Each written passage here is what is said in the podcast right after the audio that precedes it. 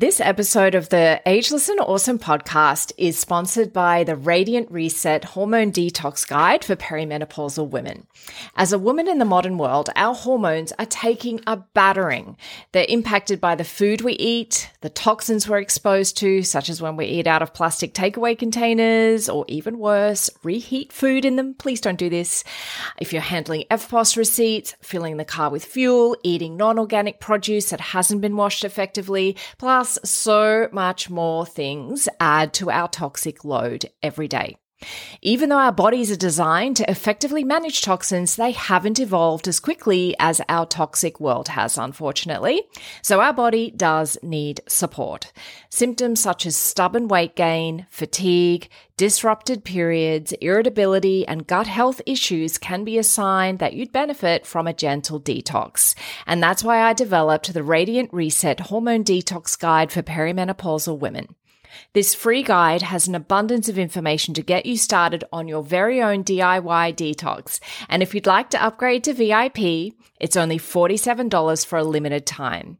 I used to sell this program for $247. The upgrade gives you the recipes, including plenty of plant-based options, the meal planner, the shopping list template, the video workshop, and so much more. Click the link in the show notes to learn more now. Take care of your hormones. They are a critical part of your health as a woman. Welcome to the Wellness Glow podcast. My name is Susie Garden, anti-aging naturopath and nutritionist, founder of the Glow Protocol, and I help women feeling stressed, flat, and older than they'd like regain their youthful energy and glow. Anti-aging is an inside job, and I know for sure that we can use specific foods, movement, mindset techniques, and build stress resilience to reduce our biological age and look and feel younger in our bodies and minds, as well as potentially lengthening our lifespan. I know that the knowledge and insights I share can change your life and the way that you approach your health, and I'm excited to help you glow. Let's get started. Hello, gorgeous one, and welcome to this week's episode of the Wellness Glow podcast. I'm super happy to have you joining me this week as I talk about perimenopausal weight gain. This is the last in my series of weight and weight loss focused podcast for a little while. So this one, I just wanted to cover off perimenopause because one of the most common symptoms women experience once they reach their 40s, the dreaded perimenopausal weight gain, where the scale keeps shifting up even when you're eating the same amount as you normally do. Now, this doesn't happen for everybody, but it does happen for a lot of women, particularly the ones that I see in my clinic. But, you know, although many women do see their weight go up, no matter what they do, this isn't inevitable. If you want to halt perimenopausal weight gain in its tracks and maintain a healthy body composition, then that's what this week's episode is all about. So let's start with discussing what causes this perimenopausal weight gain. So perimenopause, for those who aren't quite sure when that is, it starts or can start up to 10 years prior to menopause. Now, a lot of us don't actually know this. Menopause is defined as 12 months without a period. And perimenopause can be up to 10 years leading up to that time. And it's quite a complex transition period. There's lots of things going on in the body, particularly with regard, obviously, to hormones. And unfortunately, several of these can feed into weight gain, but that does not mean it's inevitable. So let's talk about some of these kind of causes of perimenopausal weight gain. So the first one, you might be surprised at this one, but stress is a really common factor in perimenopausal weight gain. In fact, it's one of the major causes of weight issues in women, no matter what their age or their stage of life. But those in perimenopause are particularly vulnerable to the effects, as stress tolerance is lower during perimenopause because of the lowered progesterone. Progesterone is really calming to the brain and the nervous system, and it helps us cope with stress. So when we've got lowered progesterone, and we have stress going on in our lives, which obviously we all do, when you're constantly stressed, your body protects you by making it harder to lose weight. Remember, we are wired for survival. Storing more energy as body fat and increasing appetite and cravings for sweet, energy-dense foods. And often the kind of the weight and the fat storage related to stress is around our waists, which is generally the opposite of what we want for many reasons. Of course, there's the aesthetic reason, but there's also the cardiovascular risk factor reason. You know, we know that pear shapes are much lower cardiovascular risk for events than the apple shape, which is when you store weight around your waist. And stress also puts additional pressure on other systems involved in weight maintenance and metabolism. Because of the cortisol that gets released, it interferes with our blood glucose metabolism. All sorts of stuff goes on in the body when we have stress. It's not just about how you physically feel, and that mental stress that you feel is also lots and lots of things going on a biochemical level and a metabolic level, which doesn't really work in your favor the majority of the time. So stress management, super important, because, and you've probably heard me say this before, you cannot necessarily change the stressors that are going on in your life. You know, it's all very well to think, well, we'll just change your job or just, you know, change your living environment or whatever. We know it's not that easy. However, there are tools and tactics that you can use to help with supporting your own stress response. If you would like any information on that, please feel free to message me. That I do have some pretty cool resources that I can share with you. All right, so that's stress. Also, insulin resistance. So another big issue during perimenopause is the risk of developing insulin resistance. Insulin is our major fat storage hormone of the body. So once your body cells have taken the energy they need from the bloodstream, your insulin will direct the remaining energy to store as fat, right? But if your cells are resistant to insulin's messages, the majority of that glucose gets sent to be stored as body fat instead.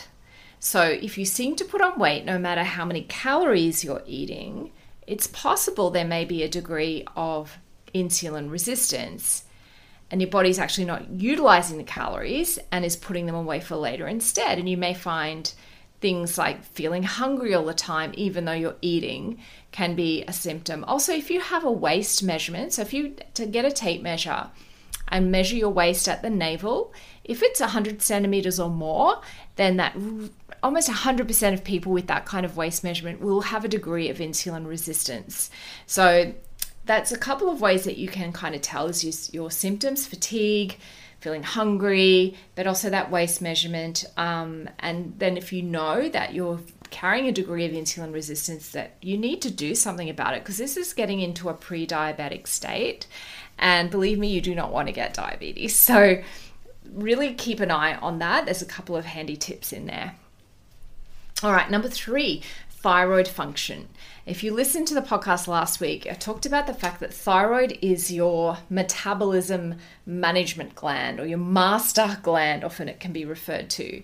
So when it's happy, your body will use a good amount of energy to keep all systems running smoothly.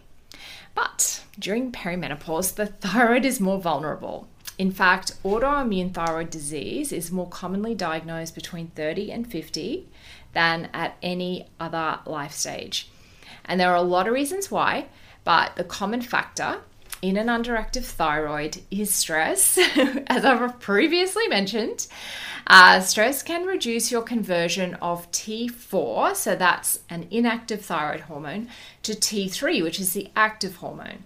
And as a result, your metabolism drops and you have to eat fewer calories to maintain the same body weight. Bit of a problem.